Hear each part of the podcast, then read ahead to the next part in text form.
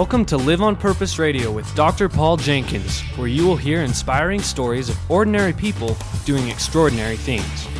Feed your mind with a regular dose of positive energy and show up for your life every day on purpose. Living on purpose means that you have a purpose and you do it intentionally. And now, here's your host, Dr. Paul. Hello, everybody. Welcome back to Live on Purpose Radio. This is Dr. Paul, the shrink who expands your life. Another episode of Live on Purpose Radio. Yes. I'm here with my new friend, Joon Han. Joon, welcome to the show. Oh, absolutely. Thanks for having me. Joon is a strategist. He does some really fascinating things that I'm personally interested in because I'm a podcaster. And your Mm-hmm. company, Joon, is Awesome Guests. Yeah, absolutely. Dot com. We'll Yeah. talk about that a little bit Sure, sure, toward sure. the end of the show, but that's, That's not, just work, Dr. Paul. That's, just, just work. wo- You know what? Come on now. And you're right. You're right. There are more important things than our work, but our Yeah. work is fueled by and set up by our our experiences in life right, and what we learn I about. think meaningful work is always that way. Hopefully, it's not as disconnected, right? So can we Yeah. jump right in on this? Yes, please. Absolutely. You were deported. yeah.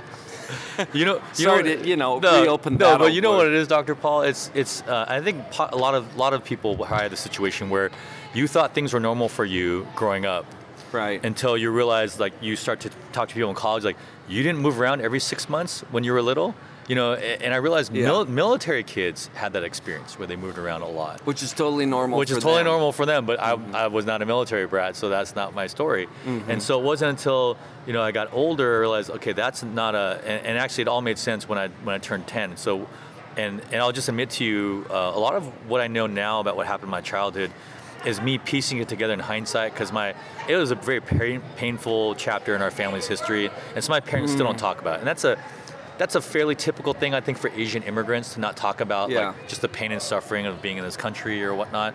But um, it's probably more accentuated in our in our in our story. So moved around every six months growing up Mm-hmm. until I was probably eight years old. First time we had just kind of settled in a city. Mm-hmm. And uh, I remember it was the Wednesday before Thanksgiving. So there's you know that big break coming up. Yeah. We had this huge play date set up uh, for our house with great friends of mine. We're so excited.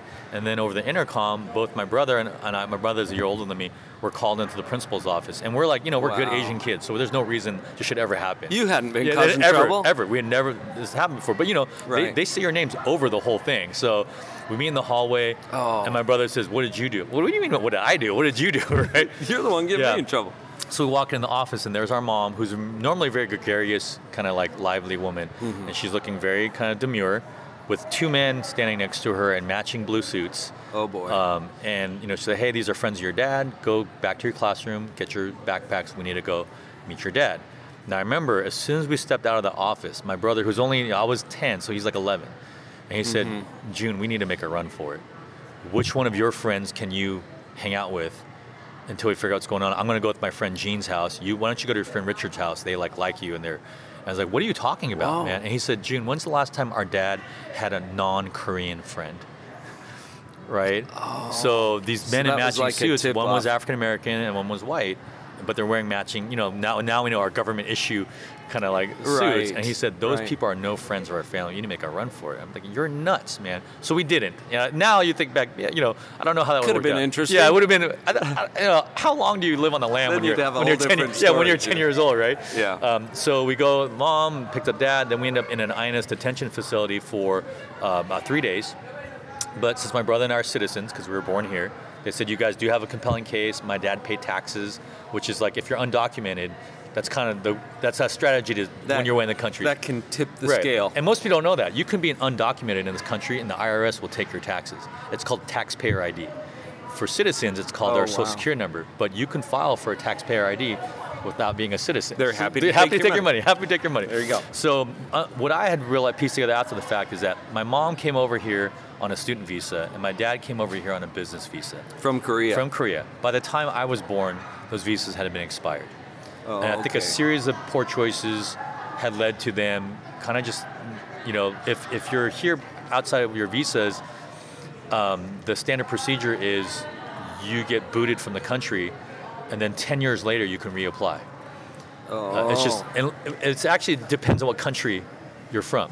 So, you know, if, if, Right. I'll just tell you if you were from Germany or France, the 10 year waiting period is not 10 years. It's it's different. But Mm-hmm. Right. and now I'll tell you today, probably the policy of Korea is different. But back then it was the same lumping That's as like what it was. Mexico or Latin America and all that kind of stuff. Okay. Um, So uh, we're in this, and I'll, I'll tell you, growing up in a Korean family, we ate Korean food at home and things like that, and you know, brought Korean food to lunch to school. The Kinda makes sense. Yeah, the first time I ever had a sandwich was when we were in this INN, INS detention facility. So we were in jail for three days, and the only food they had was this vending machine outside of our thing. So that's the first sandwich I ever had. Interesting. And I'll tell you, I don't hate sandwiches, but I also don't love them. You've got kind of a negative yeah, attachment. It was not there. a great first intro, not a first date, great first date with me and the sandwich. Right, right, Um, right. So then, it, and so I think what, what the judge said, or the what the legal clerk said, listen, you guys have a case, you can stay, but the thing is, it's a Thanksgiving holiday. The judge will be back in three weeks, Oh, so you can stay here in jail for three weeks, or tomorrow you can be on a flight to go to Korea. And so four days later, we are on a flight to Korea. And now it's all making sense that Okay. we had this huge extended family in Korea, but we had never visited them in, in my whole life to that point, 10 years old. right. Um, they had never come to visit us. Mm-hmm. It's all these pieces start to fall in place. Like that's why we moved around every six months and it's all making more Yeah, sense yeah, to yeah. you now that Yeah. So lived in Korea for a couple years. Um, the cultural acclimation was hard, and it'd be different if we had landed in a more kind of westernized city, which would have been the capital, Seoul. But Mm-hmm. we lived in Incheon, which now is like a very modern city. Um, but back then was At all the like uh, very rural, smelled like manure Oh, most of the years. Very, you know, very. And so a lot of my friends would tell me I haven't been back since it's become modern. They'll tell me it'll break my heart when I see it because nothing, nothing is there anymore from. Things when I was change. there. Sure. Um, so in those schools back then, um, again, they, had never seen anyone from America. Nutritionally, my brother and I were taller than everybody else because we grew up drinking milk and Mm. things like that, and you know, just different, different uh, diet. yeah. Um, and these were like country folks, so they didn't necessarily have meals every day. You know, it's like it's a Mm. very kind of like more uh, lower income uh, kind of place. Right. And um, and the the kicker was they beat you in school, so uh, Mm. the teachers did. So like if I had a math quiz, for instance, and I missed five questions, I got hit five times. Oh, or wow. if I was in the back of the classroom being a knucklehead with my friend while someone was talking, we'd go to the front of the class and we'd get hit and we'd have to like be in this like posture, they call it a motorcycle stance. We're crouching Mm. on the wall and they'd hit us and we'd have to be there. It's just a very different kind of, now again, I don't think it was like this at all in the Western, more like more Western cities. And Yeah. now I think it'd be hard to find schools like that in Korea today. But back then it was definitely like that. Different. Wow. educational system. Um, and uh, so my brother and I, particularly my brother, did not adjust very well. Um, he didn't have his his teacher was not doing him favors. I stayed after school every day, and was going from a second grade education in Korea to get, catch me up to like fifth grade is which I was at, Mm-hmm. and he was in sixth grade, and his teacher was not helping him catch up. Anyways, it was a hard Wow. fit. Um, so parents had to make the heartbreaking decision to say, our boys are American. They need to go back to America. You know, oh boy. and so the problem though is my brother and I, although we were great students, model students, when we're at home, we're like a nightmares because we're only like a year apart, basically essentially twins. Um, now the good thing about moving around all the time was our parents had a lot of friends in different churches that you know in every city they had made new friends and things and that. yeah. So they Here in reached, the States. Yeah, in the states. So they reached out to this broad network of Korean friends, and not a single one of them would take both of us because we were just such nightmare kids Ah. together. But think about it from a Oh, parent's point of view. Your kids are going to a country that you can't follow them to, Because your parents weren't eligible. yeah, they, they, they can't they can't even apply until ten years. you Right. know. And you're now the prospect of separating them was just heartbreaking. Um, and so they said we don't want to separate them, but there was no there was no takers of anyone we knew. yeah. That's all you could do. Yeah. And then, unbeknownst to us, one of these pastors had sent our story into um, a, a Orange County newspaper, where they run a they run a weekly column of like I think it's a daily column of like needs in the community, and so. Uh, we didn't. I mean, again, my, my parents didn't know any Caucasian people. I mean, they lived in ethnic enclaves. All their Wow. social networks. Are, but all of a sudden, in one month, we were getting letters from these white families showing pictures of them, saying we'd love to host your sons and you know raise them here and this and that and we're like, what is going on? So basically, a pastor had sent our story into this newspaper, and on the day I, I, I, I in, you know later saw this newspaper column one ask was for a convalescent village needed like a, a van that was wheelchair accessible, Uh-huh. and then the second story was us, two Korean boys, American citizens. They want to be able to come back here and finish their education. Oh, Wow. So that's why we're getting those random pieces of mail from people. And we that we weed down from. I'm just thinking of it from a parent's point of view. I can't even imagine going through this process. Wow, June, as I'm listening to your story, I'm thinking this is what has set up almost everything that you do now is based on the principles that you've learned Absolutely. through this difficult experience that you've described. And you know what? That's not unique. Oh yeah. Because a yeah. lot of the people that I interview Right. have some kind of a background, some kind of a reason for knowing what they know. Yeah, you either you either get better or you get bitter, right? And I know that's a cliche, Yes. but here's a case study for you. My brother is exactly one year older than me. We had the same traumatic childhood, but And it's he's but he's lived his whole life feeling like the life owes him something. Wow. Life doesn't owe me anything. I got I got you know I got two sets of parents, and and all he can see is that. You know, our traumatic childhood. I'm like, dude, we were in the same childhood. The same one, right, with different outcomes. That sets it up beautifully, Joon. As we come back from this first break, let's dig into some of the principles that it taught you and maybe how that makes a difference for you now in your business. Yeah, absolutely. Folks, this is Joon Han at Live on Purpose Radio. We'll be right back.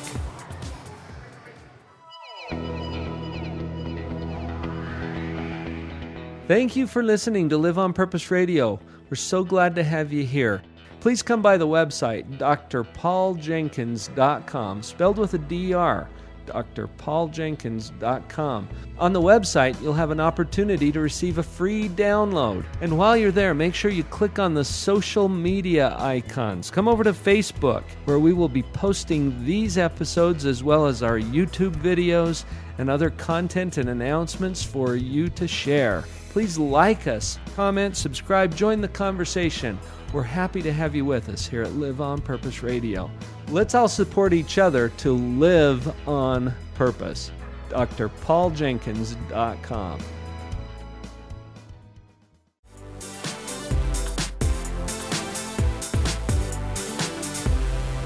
Joon Han at Live on Purpose Radio today. Joon, wow. Yeah. As a kid, you're deported. Yeah. After you're deported, you're sent back to America Yep. without your parents, Right. Living with complete strangers. living with complete strangers. Right. You, you talk about having two sets of parents now and how that's an awesome thing. Right, And right. Some people might think, oh, how tragic, including apparently your Yeah, brother. yeah, my brother, yeah. had a hard time with Yeah. that. But it taught you some things Sure. that sure. you've now translated into some of the key elements Right.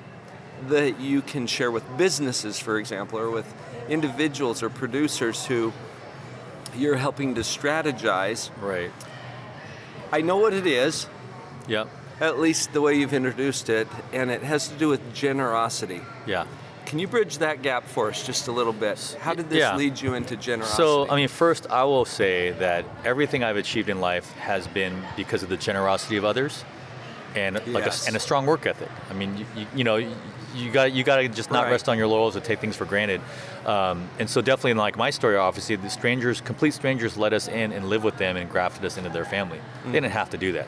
They're no obligation. They don't owe us anything. That's a huge right? commitment. Yeah, and so um, you know, I got three kids of my own. I don't know if I'm taking on anyone else's, you know, anytime soon. So, but I will tell you this, as a, from a strategy point of view, when I started my own company, I realized, you know, business.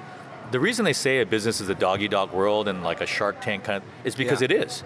I mean, I mean those those edges exist. It you know? tends to be, right. And, right. the, and the reason That's they say world. nice guys finish last is because they typically do. Uh, Interesting. You know, and so I realized I, I worked in corporate America for exactly 364 days, Dr. Paul. Couldn't even make it to a full year. That's almost a year. Yeah, but I couldn't make it a full year, and here's why. I was the youngest management candidate in this Fortune 20 company about three months into my job. And uh, question, question, interview question number four was an opportunity to win that promotion. But I knew if I answered it one way, I was going to throw two of my coworkers under the bus, but that promotion was mine. And it's kind of what they say prisoner's dilemma, right? Because my other two friends were also interviewing for the same promotion. So what are they going to do when they get to question number four? Right. So I knew what kind of guy I wanted to be, what kind of guy I did- I need to look at myself in the mirror. So I answered it the way without throwing them under the bus, and I, lo- I know I lost the promotion on that question. But you'd rather leave with your integrity than with right. promotion. Some other two buddies, same thing. They all answered the same way. Uh, one of our coworkers answered it the way that you're supposed to to get that promotion, threw us all under the bus, and she got that job. And so then I realized I was never going to be able to get my full earning potential on behalf of my family and all the Mm-hmm. charities that I support right. being in corporate America because I'm not good at that game. I could do it, Mm. I could get good at it, but I'm not naturally built that way. So even if I got really good at it, I'm not going to be the best at it because it's not the way I'm built. Right. Does that make sense from Yeah. a strategy point of view, right? So when I started business, man, business is a doggy dog kind of world, or is it? Hmm. And so start to realize like stories like you know the the um, the the not the founder of Coca Cola, but his son left, made his own bones, came back and took Coca Cola to be a, global brand. Hmm. That guy was known in Atlanta as Mr. Anonymous because he'd do these big million dollar donations and always request that it be anonymous, but everyone knows who he was. So they would introduce him at these charity events like, Oh. hey, and everyone here tonight, let's welcome up our favorite Mr. Anonymous, and then bring him up, right? Um, because he's that kind of generous guy. Yeah. But he's the one that took Coca-Cola global. You know, and, and so I talk about this in my TED talk. I don't want to get too much into it, but but even like someone like Warren Buffett, Bill Gates, they didn't become generous after they became wealthy. And we're talking like you know institutional wealth, right? Their level. Right. They will tell you, and they can show you specific stories. In, in Warren Buffett's biography, Snowball, there there is a moment that in an early career he's almost done, and the only reason the judge didn't come down on him hard was because of his work, uh, mutual charity that they're a part of. Yeah. And this is Warren Buffett before he was even a millionaire, not even Mm-hmm. making a lot of money, but he'd al- always been that kind of guy. So for me, here's the thing: I'm a, there's two things you got to know about me. One is I'm I'm not necessarily a nice guy, but I'm a generous guy, and I think that difference is very important, is because they're Yeah. close cousins. But if you're going to be the nice Right. guy, you're going to avoid confrontation at all costs. And I think at that point you're limited in your capacity to be a leader, right? You're not going to do tough love when you need to. You're not going to deal with conflict early when it's going to sabotage your team, right? So nice has some drawbacks to it. Generosity, though, I'll tell you, in San Diego, I spent a lot of time networking with business leaders, obviously C level, all that kind of stuff. I don't think a if this is this is how my kids know at my eulogy, this is how they'll know if someone knew me well or not. And my, all my kids laugh and they know this. If someone comes and says, you know, you know, you know, Joon's kids, I really, I really loved your dad. He was such a nice guy. They will know for a fact that they don't know me very well Ah, because no one will say I'm a nice guy. Now, will they say I'm the most generous person they know? Absolutely. that's what you're shooting. and for. they're not the same. They really are not the same. And, Right. and let me tell you from just like a, a life hack point of view. Mm-hmm. The quickest way, like you know, you and you and I know, people prefer to do business with people they like, trust, and respect. Like, trust, and respect, right? Yes. All things being equal, same aptitude, even same pricing, whatever. Like, trust, and respect is going to win all the time. Right. Right. The quickest way to do that, if I walk into a room of strangers and I buy everyone everything, or a round of gifts, or I'm supporting your favorite charity, yeah.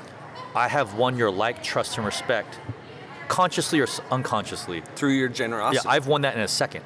It's the quickest way to get there, right? that is So like the, the super lazy or you could say super savvy part of me that likes to hack things, get things quicker. Yeah. That's the best life hack is you lead with generosity, you win the like, trust, and respect of anyone in any room. Strangers or friends and foe alike, doesn't matter. so this is a pragmatic strategy yeah, for absolutely, you. absolutely. But you found that there are some definite business advantages to Yeah. generosity. I think in your in your trainings and keynotes Mm-hmm, and whatever you do there, um, there's there's four.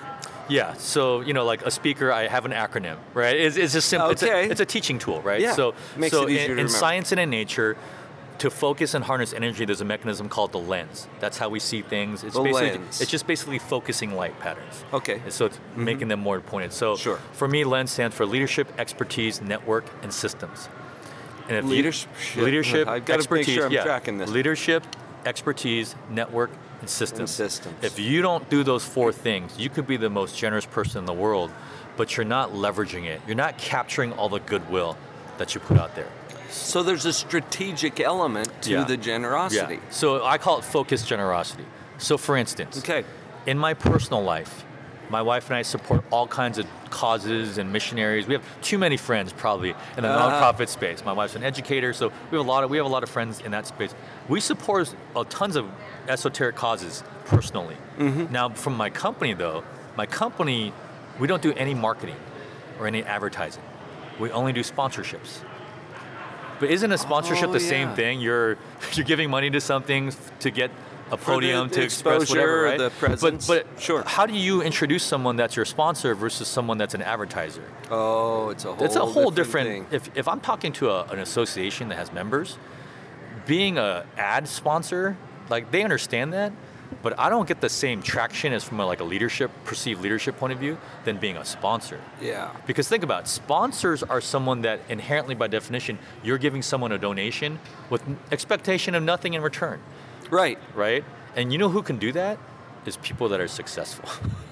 so the research studies Yeah. show that if you and I are you're provider A and I'm provider B, Mm-hmm. but you're known in the community for being a generous person, supports causes that may not be relevant to your business or not, but you're Right. you're known for being generous.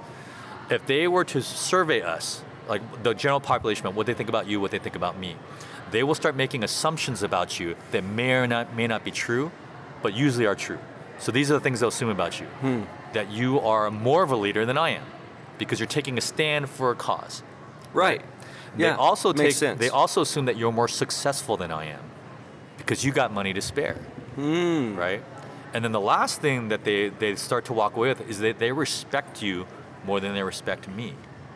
Because they know what you stand for and you're trying to make a positive, you're not just like this money sucking wh- whatever, right? It's that philanthropist label that like, wow, you're doing cool things with your money.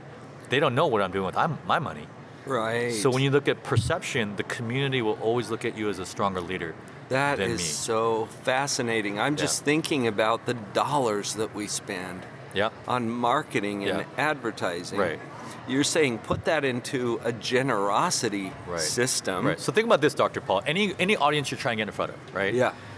If I say, hey, listen, here's like the Leukemia Society, I might have a product that helps these families or whatever, something like that, right? Mm-hmm. And I'm just like an, um, an ad sponsor, they're gonna let me push my ad in front of the audience, right? Mm-hmm. And maybe sponsor a different speaker to talk to them, but not me, because I'm like this advertiser. And as an advertiser, you get received differently from an audience as well. Just the reception. They know you're shilling something, right? Right? You know what? I've got an example of this that um, I was I was asked to do a keynote for an organization Mm-hmm. who did not have a lot of budget to bring in a speaker. Right. And I knew that I had a client, a company, Right. That would love to be in front of that provides a service Yeah, that go. would, and so Yeah. it's a good match, Yeah. right? This is what your company does in I, matching I did up. that. I personally did that for Verizon for three years. Wow. But they they basically they um, they gave money to a nonprofit to support a conference. Yeah. But they knew that nonprofit wouldn't have enough money to bring in a real speaker. Right. If you will. I mean, we're, we're professional speakers, so there is a difference in. There's a fee There's a for difference. Right, there's a difference in what we bring to the table. Absolutely. So Verizon say, hey, little nonprofit, you're putting on a business conference or whatever, or a leadership conference. Mm-hmm. You don't have the budget to bring in a big speaker, like a real speaker. So Right. what we're gonna do is we're gonna kick in an extra whatever dollar amount in order for you to hire Joon for the purpose for the of purpose of bringing bringing this speaker. because we want the we want the conference to be better. That's exactly what my client Yeah. did. Yeah. See, Paul, you got it. putting me on. Now there Yeah. were, I don't know, maybe a dozen other vendors at this conference in a similar space. Sure. But guess who had the best reputation? Right. Right. Just because of their generosity. And mechanically, it was the same. You showed up. There was some kind of financial exchange, Right. in order for you to be there, right? Eh, Yes. But the reception is 100% different. For the sponsor. Yeah. Yeah. Yeah. And, and even so, they're saying, uh, um, you know, so again, look, when you get introduced to an audience as a sponsor, they want, hey, everyone, let's bring up the sponsor. Let's have a couple words from our sponsor. Because it implies helping to make all of Yeah. this possible. Yeah, so I'm gonna get up there and say something great. Are they letting any advertisers come on the on the podium right up front and do whatever? No. Not without a lot of disclaimers. Right. Now I'll tell you what. Another thing, as a sponsor, sometimes you're able to give out awards at these award banquets. Mm-hmm. You know, and so usually you're just up there and you take a picture with whatever. Now a little Right. thing I do is they know who the recipients are usually in a week in advance. I look up something about them and I say, hey. And it's sort of making this boring. It's a it's a boring part of the show. You get up there, take a picture, everyone claps, whatever. I'm like, Right. hey, can I say something inspiring about each person that comes up? Gene, that'd be great. Yeah, I did some legwork here. I interviewed, you know, I, I did, Did some research on these, five of these people. Nice. And there's all of them. This is why they're getting this award, and Mm-hmm. and now it becomes content instead of just a formality of the thing. But who's saying these nice things about that person? Well, that's me. And every time I'm up there, people are like, why is he up there? Oh, because he's a sponsor. It's just reinforcing in their head, this guy's a good Wow. dude. He's doing great things. He's magnanimous. I hope I get his autograph before we leave. You know Joon? You're one of these guests Yeah, that you know. that brings something to the table on this podcast that Yeah. I was kind of secretly thinking, oh, I.